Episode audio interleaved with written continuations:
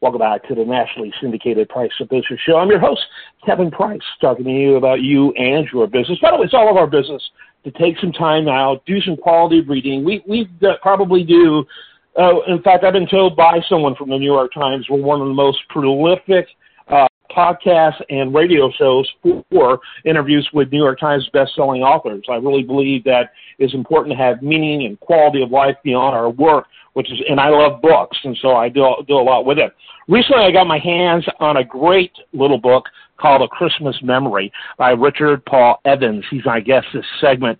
The book is just, uh, frankly, uh, one of the ones that you you open it up, you look at it, and it's like you can't put it down from the minute you pick it up. Uh, I, I love books like that. Uh, just just by the, the aesthetics of it, the way it looks makes it hard to put down. And then once you start reading, it's a great story.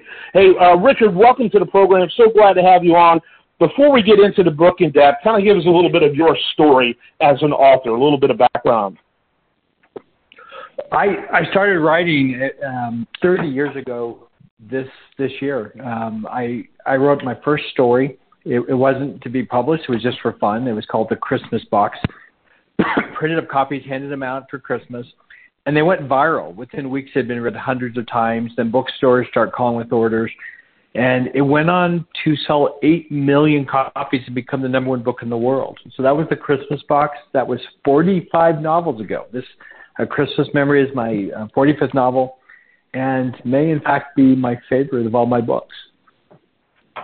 Yes.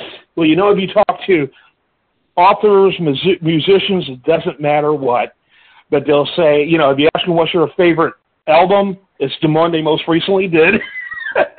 what's their favorite book? What's your favorite book? The one that just came out uh, this week. You know, oh, yeah. so I get that. I've written a few books myself. I always like my my newest one the most. But this is a really good book. Very fresh, uh, uh, very interesting. Uh, talk about the, uh, you know, how your stories are made. And, and it, you know, your first book was on Christmas. Your last book is on Christmas. Is that pretty ubiquitous in your themes, or, or talk a little bit about that? Well, they say dance with who brought you to the dance. And so my first book was a Christmas story. A lot of your um, listeners are uh, right now. I've already seen the movie, the movie that was based on my story, uh, um, the Noel Diary. Um, it was made into a Netflix feature film. It was the number one movie in the world uh, the week after Thanksgiving. So it was it's huge. It was it was the top ten in 90 out of 93 countries. But that was based on a Christmas story. It stars Justin Hartley and um, and director Charles Shyer. So um, probably about probably a little over half my books are are Christmas themed. I I, I, I have a young adult series called Michael Vey, and I have a few other series I've written. But I love Christmas, uh, and it's more than just writing a, a story that's about you know you don't you don't want to get caught into the kind of the Christmas romance rom com trap. Um, my books are much deeper than that. And even like Noel Diary, Justin Hartley said on the Today Show, he goes like this book. This book has a message that you could take Christmas out and it would be just as powerful. Um, a Christmas memory is based on my childhood. And so, um, you know, I appreciate what you said. You know, the book we worked on is our favorite. You know, the newest one is a favorite. But I don't always, I don't always say that. I don't. In fact, I've never said that. This one is different. This one is so personal. And when I wrote it, it was a, it was an odd experience because I was very, very sick. I had pneumonia and COVID last year at this time, and um, I wasn't quite sure I was going to make it. I was that sick. I had stopped eating. I was losing weight like crazy, and and then um, this book started coming to me, and I got a notepad and I wrote it laying down in bed, and thinking it will probably never see the light of day. And it was months later when I started to recover that I started to read it, and it brought tears to my eyes. And I thought this is the best thing I've ever written. So I mean, that's, the story. This story is special to me. Yeah. Sounds like you probably may have needed to put your book down to about a year ago and worked on your memoir in light of how you were feeling but I'm glad it worked out that you didn't need your memoir yet, and uh, that you were able to finish your book. And I, I wonder because you know I'm uh, my wife makes fun of me for things like man flu, and COVID is not man flu. That's really real stuff. I get really emotional when I'm sick, and I find it oddly inspirational. If I can write, I love to write when I'm sick because it gets my mind off my sickness, and I, I find myself having emotional attachment to that during those times. I wonder if that played a role too. But the book is so powerful; it is so personal, and it's almost like a friend talking to another friend about something they experienced. A real friend, not just casual. You know, that's a, I love what you said. It's like I think there is. I think you're right. I think I think uh, when you're that sick, all the guards go down and yeah, for a book to be successful, and all my coaching to authors over the years, it's like, look, the book is a very personal experience. If you're writing for millions of people, you've already felt. The first book I wrote, I wrote for my two little girls. That was it, and uh, eight million people read it. So um, in in this case, it's like I wasn't writing for anyone. Just I was writing for myself. I wanted to capture it, and maybe it was. Maybe it was like I wanted to capture the story before I died. I, I mean, not to sound melodramatic, but I was the pneumonia was worse than the COVID. The, the pneumonia was um, bad enough, and I had a, a close friend who died of the exact same thing a month before. So I was aware that this was dangerous. Um, and so I was just in a headspace that it's like, man, I'm gonna have to get sick again to write a book this good.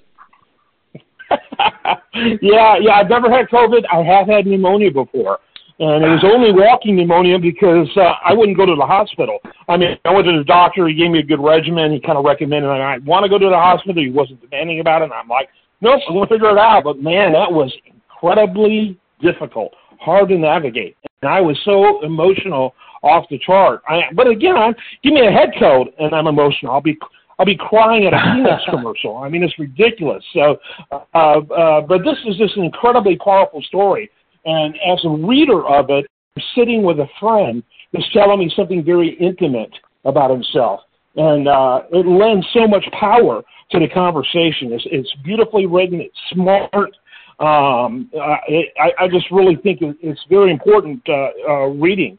And uh, you know, so so with that, you're one of those guests. I could go on way longer than what uh, your time permits. But uh, talk a little bit about is there like a theme besides Christmas that is is common in your work? Would you say, or an idea that's common in your work? Yeah, my my books my books explore some some of the darkest things in human behavior, and yet I'm I'm a very hopeful person. So they're not. Um, if someone says, "Oh, your books are sugar coated," they've never read them. It's like no, actually they're not. They're um, I, they're getting to very just like Noel Diary. They get into very deep subjects, and yet um, I, I do believe we can be good. I, I want a book that that we rise, that there's redemption, and that's certainly the case of this book. It's it is definitely a tearjerker, as Booklist says. It um, it definitely evokes emotion, but you know I think it's a story for today. 1967 was a time of, of race wars in America there were race riots, more than a hundred of them. It's very, it's it, culturally, it was a very similar time to today, and I think the book needed to come out at this time because it's a book about peace and, and bridging gaps. Yeah, so very it's about, important for us. Very. Know, it's about, it's a, Go ahead.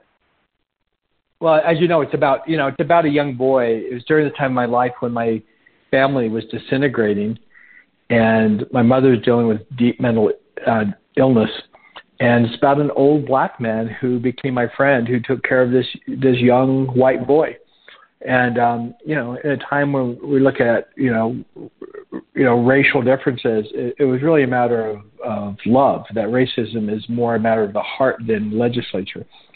Um, I believe mm-hmm. it's like if we had love, it would take it would solve that. And in this case, this this wonderful Mr. Foster, who's a real person, um, really took care of me. You know, he he um, protected me in a, in a difficult time.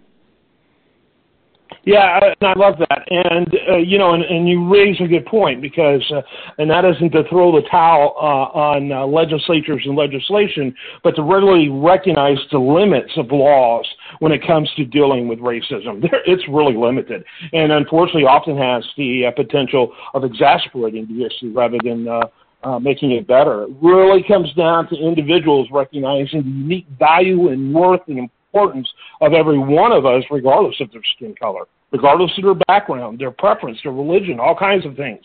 And uh, that's a highly individual thing. And you're, and I think that's what made your book so powerful because of that that individual nature of it. All right, I know we're playing beat the clock. I'd love to give you opportunities for, for final thoughts, plus the best way to get your book. It's you can get it anywhere. Amazon, any of the dot coms. It's a, it's a it's number five on the New York Times bestseller list. So you know, go to your n- nearby store, and um, it's it's available everywhere. But I, I hope you enjoy it. There's audiobooks. Um, I actually read the audio on this one. I don't like to do that. I don't often do it, but this one was so personal. I had to do it.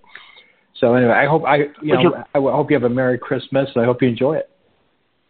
Yeah, I, I, it's phenomenal. I really enjoy it, and I'm still reading it. Got lots to lots to go with it, but I really found it so engaging, and I, I found you a great guest.